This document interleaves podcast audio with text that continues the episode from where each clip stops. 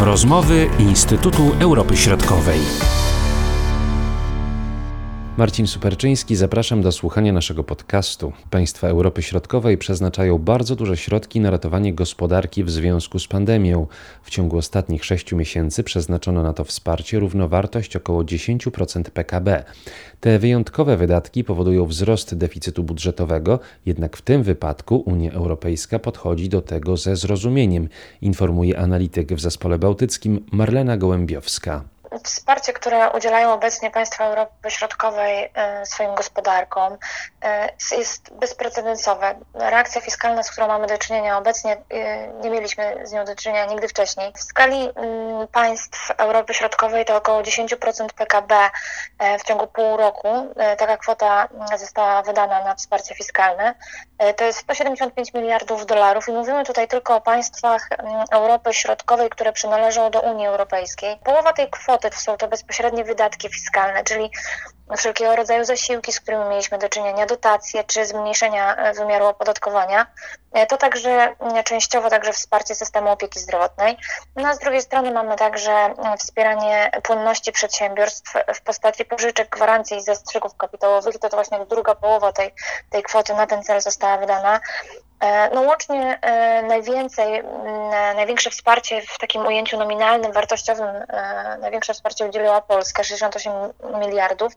E, no ale musimy pamiętać też, że jest to największa gospodarka w tym regionie, więc e, jest to takie naturalne, że wydała najwięcej. Chociaż co ciekawe, Polska w ujęciu do PKB wydała też bardzo dużo. E, jako pierwsze mamy tutaj Czechy, ona wydała aż 20% swojego PKB, czyli jedną piątą. Ogromne kwoty, ogromne wsparcie, to, to 48 miliardów Czechy wydały na tą, na tą politykę fiskalną w, w dobie pandemii. Natomiast Polska pod tym względem wśród państw Europy Środkowej jest na trzecim miejscu, wydała 12% swojego PKB, e, wyprzedzona właśnie przez wspomniane Czechy i przez e, Słowenię. Czyli mówimy tutaj o naprawdę wielkich kwotach, e, wielkich kwotach, które no jak wiemy, miały służyć z jednej strony mm, wsparciu systemu opieki zdrowotnej, a z drugiej ratowaniu przedsiębiorstw i miejsc pracy w ciągu ostatnich kilku miesięcy. Zwiększa się deficyt, czy też zwiększają się deficyty. No i czy tutaj nie ma niebezpieczeństwa e, na przykład wdrożenia e, procedur unijnych w takiej sytuacji? No właśnie, no bo z jednej strony mamy mm, te zwiększone wydatki, te naprawdę o w wielkim stopniu zwiększone e, w obliczu pandemii, a z drugiej strony także mniejsze wpływy. Musimy pamiętać, że oprócz tego właśnie, że mamy te wydatki, mamy mniejsze dochody, bo spowolnienie wzrostu, zwłaszcza tak gwałtowne, z jakim mamy teraz do czynienia, silnie oddziałuje także na dochody sektora finansów publicznych.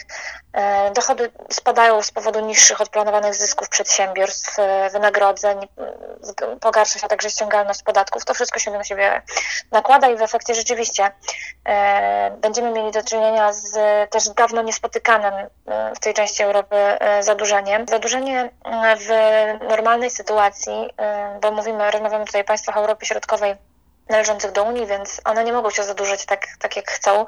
Podlegają e, przepisom unijnym, e, o których e, pan redaktor wspomniał i te przepisy unijne mówią o tym, że nie można przekraczać 3% deficytu publicznego. Tu powinniśmy trzeba utrzymać na poziomie nie przekraczającym 60% PKB.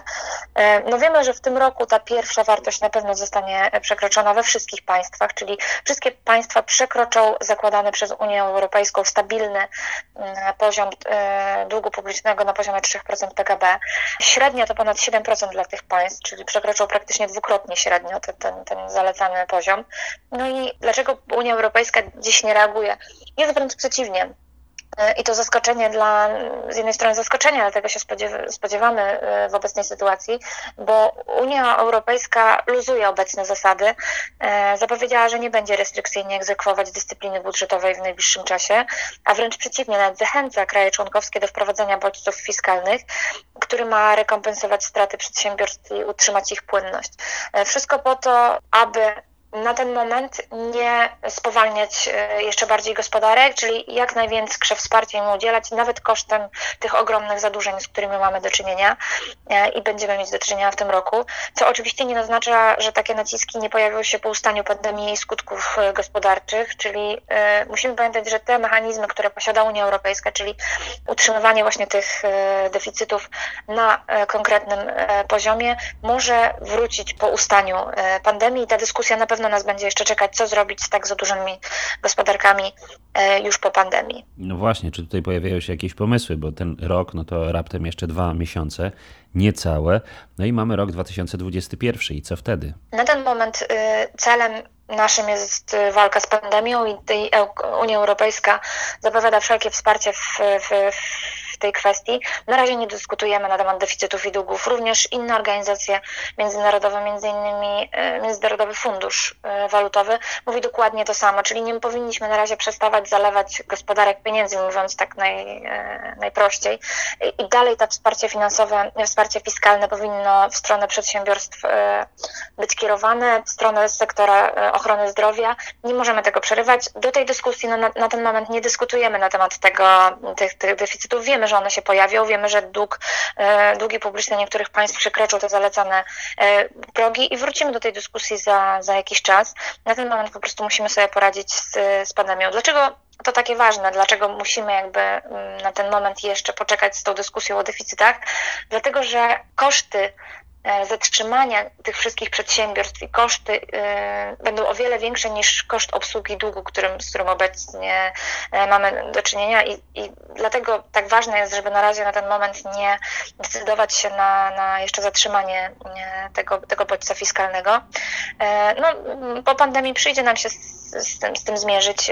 Trzeba pamiętać, że teoretycznie za niestosowanie się do zaleceń deficytu Bruksela może nałożyć jakieś kary albo wstrzymać wsparcie części funduszy, ale e, tak dotychczas w normalnej sytuacji nie, nie było. Ta procedura nadmiernego deficytu była nakładana na większość państw, e, tak naprawdę tylko dwa nie miały dotychczas tej procedury wdrożonej, Szwecja i Estonia.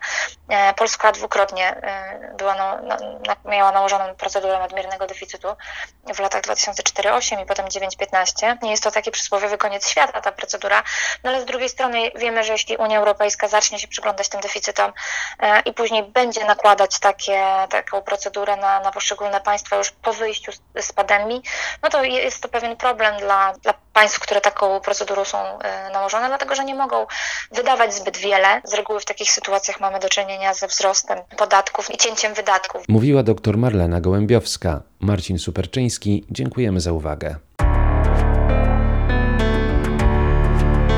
Były to rozmowy Instytutu Europy Środkowej.